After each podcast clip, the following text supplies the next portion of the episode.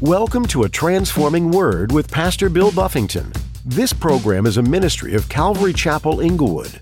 Today on A Transforming Word, the offering was part of the worship that the people would bring to the Lord, but because of how Eli's sons were behaving, it says that people abhorred the offering, like they didn't want to do it. Imagine how defeated it would feel that I brought this for God, and God has prescribed in His Word how it's to be offered, and the priest won't even let me offer it the way God said so. They're taking it before the fat's burn. They're taking it out of the cauldron before it even gets up to God, and they're taking it for themselves. And so people abhorred the offering of the Lord. giving is an act of worship, but even it can be affected by various distractions. In today's teaching, Pastor Bill will highlight the story of Eli's sons in 1 Samuel 2. Their sinful acts became a hindrance to those wanting to worship the Lord. In the same way, we need to be careful that our actions do not hinder others' walks with the Lord. As Christ followers, we have a higher calling to represent the King. Does your life reflect one that is devoted to God? The world is watching us. Now, here's Pastor Bill in the book of 1 Samuel, chapter 2, as he continues his message A Tale of Two Households.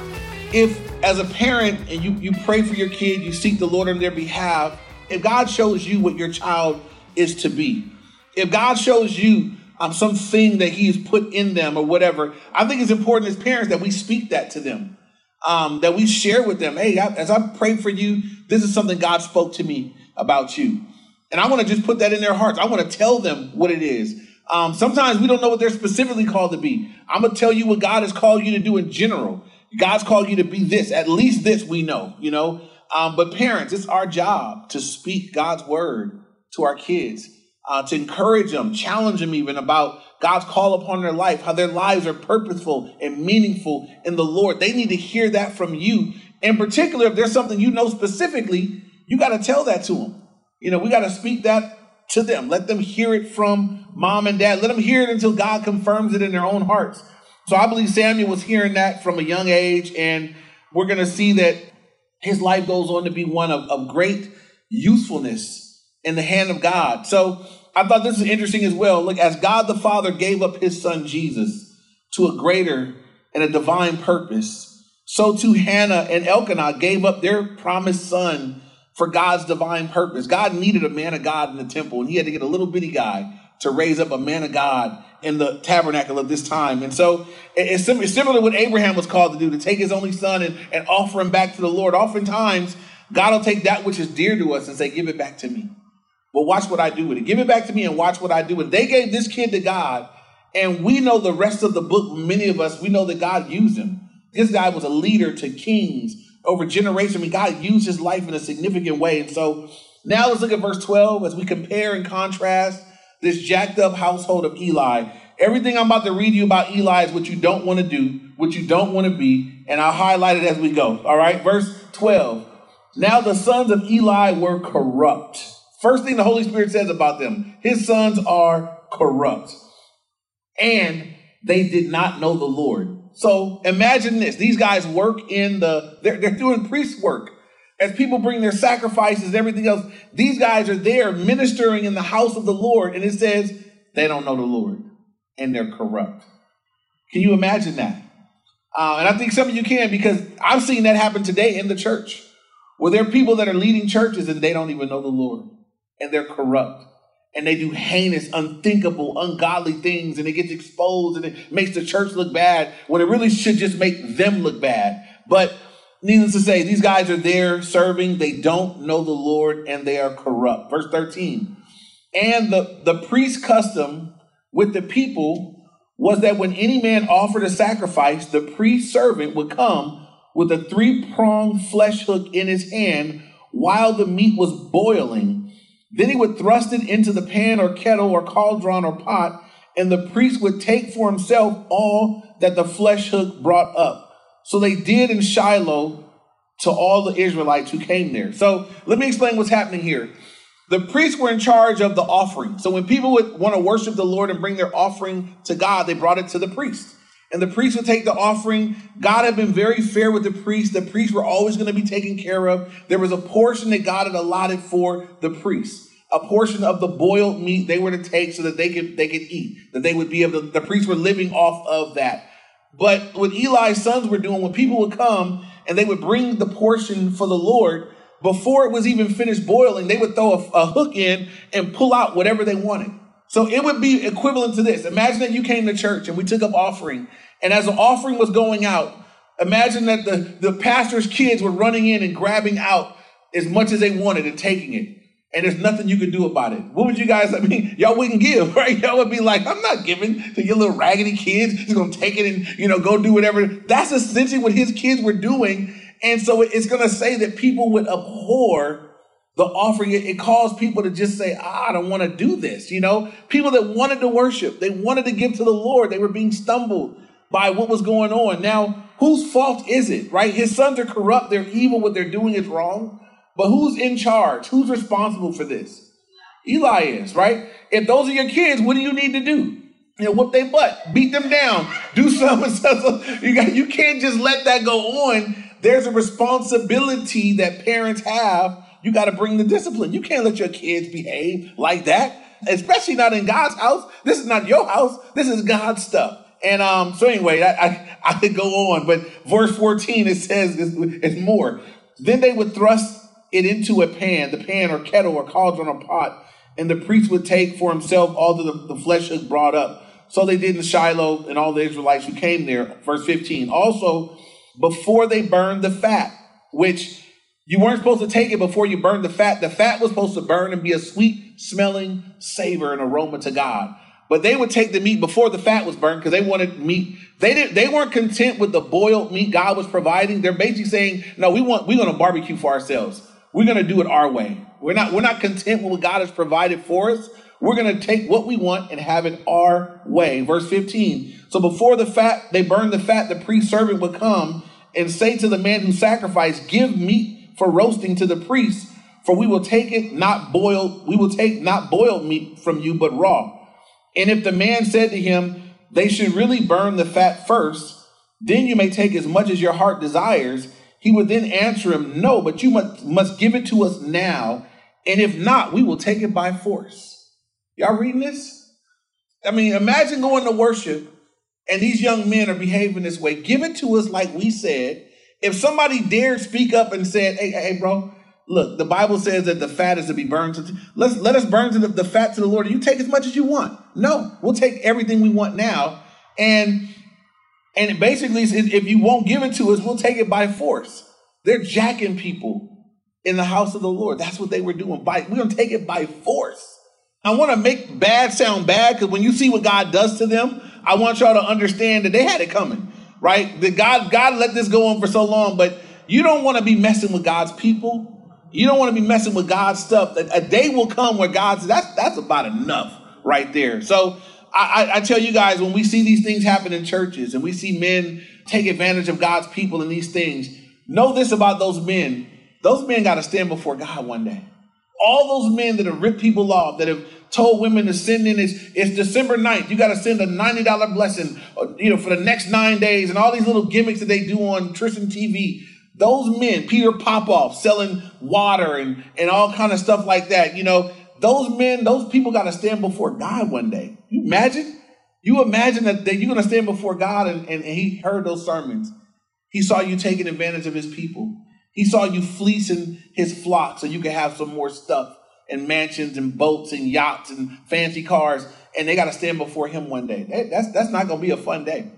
That's not going to be a that's not going to be a blessing for those guys. They will give an account for this. No matter how they live the rest of this life, they will give an account for that eventually. And so these guys, we're going to see how God deals with it. In verse 17, he says, Therefore the sin of the young men was very great before the Lord, for men abhorred the offering of the Lord. So these guys, what they did was the impact that it had on the people was the offering was part of the worship that the people would bring to the Lord, but because of how Eli's sons were behaving, it says that people abhorred the offering, like they didn't want to do it. Imagine how defeated it would feel that I brought this for God, and God has prescribed in His Word how it's to be offered, and the priest won't even let me offer it the way God said so. They're taking it before the fats burn. They're taking it out of the cauldron before it even gets up to God, and they're taking it for themselves. And so people abhorred the offering of the Lord. What can we take from this? Um, I think because none of us are priests or what, everyone here wants to be careful that we don't do anything that would cause someone to stumble in their walk with the Lord, that we're not the stumbling block, right? There isn't something that if you're the Christian in your family, if you're the Christian at your job, if you're the Christian among your, that you're not behaving or living in such a way that you would stumble people from worshiping the Lord or looking to the Lord. Um, because these guys are living in such a way, in such a corrupt and sinful way, that they're actually going to be a hindrance. They're, they're, they're causing people to stumble where they abhorred something that they should have done with joy, which is come and give to the Lord and offer to the Lord and, and, and commune with the Lord in that way. They stood in the way. So that's Eli's son, and, and everything. I mean, just every, there's nothing good to say about them. You know, they're, they're gonna they're gonna pay ultimately for their behavior and their sin and all that they're doing. But but now let's switch back gears because you know that's kind of depressing. Let's go back to little Samuel and let's look at what Samuel was doing in verse. Look at verse 18. It says, "But Samuel," and I want you to note the word "but." That's a transition. That means, in contrast to what we just read about these naughty little heathens of Eli, now we're contrasting into something positive. But Samuel, it says, ministered before the Lord even as a child, wearing a linen ephod. Moreover, his mother used to make him a little robe and bring it to him year by year when she came up with her husband to offer the yearly sacrifice. And it's just what a mom would do, right? She she made she left she left him there, and and the priest wore ephod, so she made Samuel a little bitty kid size ephod. And every year when she would come up, you know, she would make one a little bigger because you know kids are growing real fast, so she'd make him another one. It just sounds like what a mom would do, you know, you know, just try to make it the right size, try to guess how much he's grown. And every year, I mean, I'm sure it was a labor of love that she would she would make him his own little ephod and bring him up his little robe um, so he could have one. And so she brought that up every year when she came. But I want you to know that he's there ministering before the Lord, even as a child. So we don't know what, what roles they gave him. I'm sure it was in some age appropriate role. But even as a little guy, he's, he's in the, a tabernacle. He's there serving the Lord, ministering to the Lord already. And I just think it's so important as parents that we, we train our kids up, that we, we let them, I want, I want my kids to serve the Lord as soon as they can. You know, I want to give them something to do, something we made a commitment when my kids were little. Uh, since they're little, they got a lot of time. I'm going to give everybody an instrument. You know, um, I love to worship. We walk around our house singing and worshiping. And so every kid, I said, pick an instrument. We walk through Guitar Center and I'd say, okay, you pick. And I remember when it was Harmony, I think she was in kindergarten and she, she went all through Guitar Center and she says, I want the piano. So, all right, we're to get the piano, we'll get lessons, and that's to be your thing. And, and here's the thing, I said, but you're gonna you're gonna take lessons so you so you know this thing. You're gonna get all that, right? With BJ, you know, because his sister had piano, he was like, I want the guitar, you know. And so we got him a guitar and they got lessons. And it was something in my heart, it said this.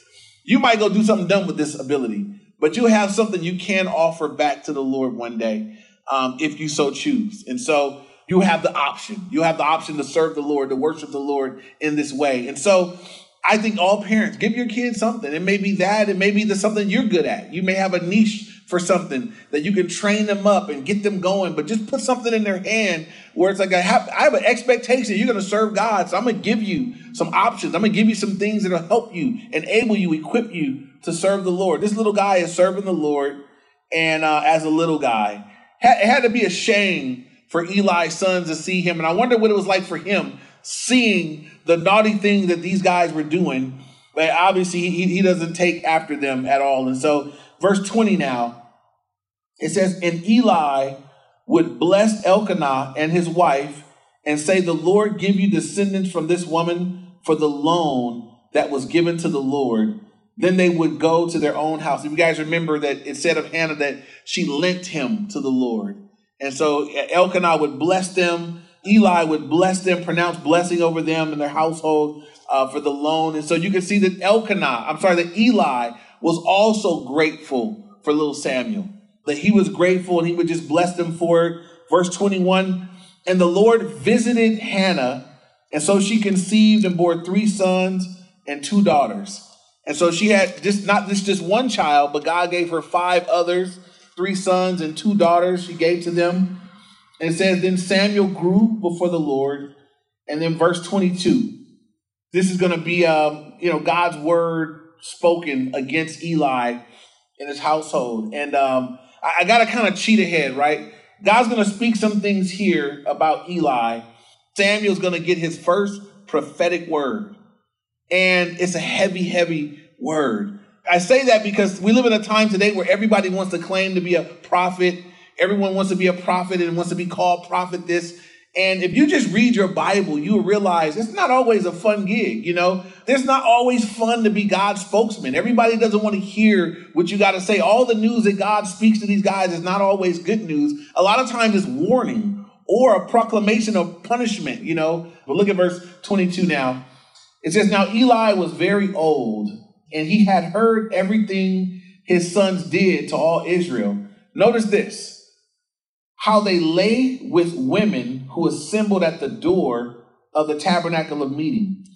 So these guys were not just ripping folks off, these guys are, are also involved in sexual sin in the house of the Lord. These guys are laying with women at the door of the tabernacle of meeting. Verse 23 says, So he said to them, Now here's Eli's opportunity. It's not that he's ignorant of what they're doing, he's fully aware. And look at what he says. So he said to them, why do you do such things? That's why y'all doing that? You know, this, why do you do that? Why, why you guys sleeping with the girls at the temple, man? Well, I heard y'all was doing that. Why y'all doing that?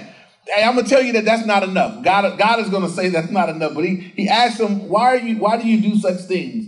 For I hear of your evil dealings from all the people. Know my sons, for it is not a good report that I hear. For you, you make the Lord's people transgress. If a man sins against another, God will judge him. But if a man sins against the Lord, who will intercede for him? Nevertheless, they did not heed the voice of their father because the Lord desired to kill them. Now, here's what's right and what's wrong. Eli understood what his sons had done and he talked to them about it. That was good, but he needed to do something about it. And I, I want parents to understand this. It's not enough to talk to your kids. Some things you got to stop.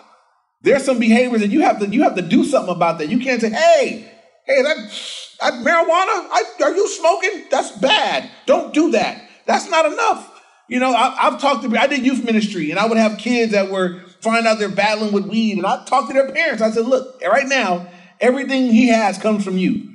Every dollar he has comes from you. You are funding his marijuana habit. So just stop giving him money." And it's over. He cannot, he can, he cannot afford his habit without you funding it. So you can stop him from his habit today. Um, if you so, and you you'd be amazed at the parents and what why you know he we said he was going to buy lunch. No, send him a packed lunch. He's smoking dope. He's going to be on crack before you know it. Do something about this. It's not enough to talk to him. You can't talk him out of that. You got to do something. And if it's a little kid, you got to discipline them. Parents, not enough to talk. You got to do something. And I would bring this on over to uh, church behavior, right? This is not my church, right? This is God's church. And God has a standard for behavior in his church for leaders and servants and so forth. And that is to be upheld. It doesn't matter if it's my kids, if it's people that I'm friends with. If there's a, if for myself included, there's a standard that God has for those who would serve him in this way, and it must be upheld. There's, it's not excusable that there would be people in places of leadership that are living in carnal ways or living in ways that are inappropriate or stumbling people at the house. God would say to those in charge, you better do something about that. And it won't be fun to do. You know, I've, I've, I've done this for a while. There have been times where I got to tell people that I love and I care about. You can no longer do in the ministry what you were doing because you're doing that too. Can't do both. You have to sit down, love you, but you can't do it. That's important. It's important that we be able to uphold a standard because to me, the, the temple, the tabernacle was that was that's God's house. So it's his house. He made the rules. He said, priest, you're to serve me like this. This is what I'm providing for you. This is how the people can offer sacrifice. You're to uphold that so that they can worship me in the way I prescribe. You're there to, to run it so that I get from the people what I desire, and they can receive from me what I want to do. But if you mess that up somehow, God says, now I got to deal with you. And it says here that God desired to kill them. You know who you don't want to be an enemy with? The Lord. I mean, I'll take anybody as an enemy except the, Lord. I, if everybody in the world hated me, but God was for me, I'll take that. Um, but you don't want the Lord saying, I, am going to kill you. Because if God desires to kill you, guess what? You're cooked. There's no, no getting out of this. And so um, it says that the Lord desired to kill them in verse 25. Verse 26, contrast again. And the child Samuel grew in stature and in favor, both with the Lord and men. And I want you to know how, probably how easy it was for people to love Samuel in contrast to these rotten kids of Eli. I'm sure as he grew in stature and people saw him there serving and they could see a different spirit and a different heart and a different attitude and a different behavior. I'm sure it was a blessing to go and see little Samuel instead of the sons of Eli that are sleeping with women and taking stuff that is not supposed to be taken for them. And so Samuel's continuing to grow in stature and in favor with both the Lord and with men. Verse 27 then a man of God came to Eli and said to him, Thus says the Lord. So a man of God, this would have been a, a prophet, someone that's going to speak on God's behalf to Eli. He says, Thus says the Lord, this man says to Eli, Did I not clearly reveal myself to the house of your father when they were in Egypt in Pharaoh's house? And it's a rhetorical question. Of course you did. Did I not choose him out of all the tribes of Israel to be my priest, to offer upon my altar, to burn incense and to wear the ephod before me? And did I not give to the house of your father all the offerings of the children of Israel made by fire? Why do you kick at my sacrifice and my offering, which I have commanded in my dwelling place, and honor your sons more than me? To make yourself fat with the best of all the offerings of Israel, my people. And this is God confronting him through a man of God, a prophet. One way you know a prophetic word is it'll ring true, every word of it. This for Eli, this this word, these words are ringing true. He said, "Man, did I not? Did God speaking to you, Eli? Thus, thus says the Lord. Did I not call you guys? Did I not call your family to, to be in this place?" He said, "Look, why do you honor your sons more than me?" That's what it came down to. God said, "You're honoring them more than me. The reason you're not disciplining them, the reason you haven't stopped them, the reason you haven't put an end to this is you honor them more than me. That's the problem. And I would say that to Christian parents. Sometimes parents put their kids above the Lord. You want your friend, you want a friendship with your kids so bad, you won't discipline them. You won't correct them. You won't stop them. When I see the parents of a small child and a small child is out of control, I think it's completely the parent's fault. Everything they have comes from you. When I look at a kid tantrum, it used to be a cultural thing, and we just live in a different time now. But when I was growing up, um, we, you couldn't tantrum. Um, you couldn't have a fit. My mom, like the way we were raised, and most of the kids I grew up with, you know, my mom would tell you no. She would say, "We're going to the store. Don't ask for anything." You know, blah blah blah blah blah. You know, and, and if you you know if you asked for something and she said no, and you were like you got a pouty lip, um, that's a that's a whooping. You're getting disciplined for that. You better poke your lip in your mouth you got food, you got clothes. Like there was no room for that. There was no such thing as a tantrum. When I first seen kids like yell back at their parents or say no, I was like, whoa, whoa, okay, whoa, this, what is this? Like who gets to do that? You know?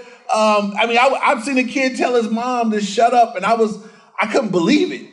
I'm like, man, I, I would, you know, I'm, these are, and we're sinners. We're not even Christians. It's not even a Christian household. You just knew you didn't do that. And I felt like that was responsible. Parents were saying, no, you you can be told no, you'll be all right, you know, you'll live.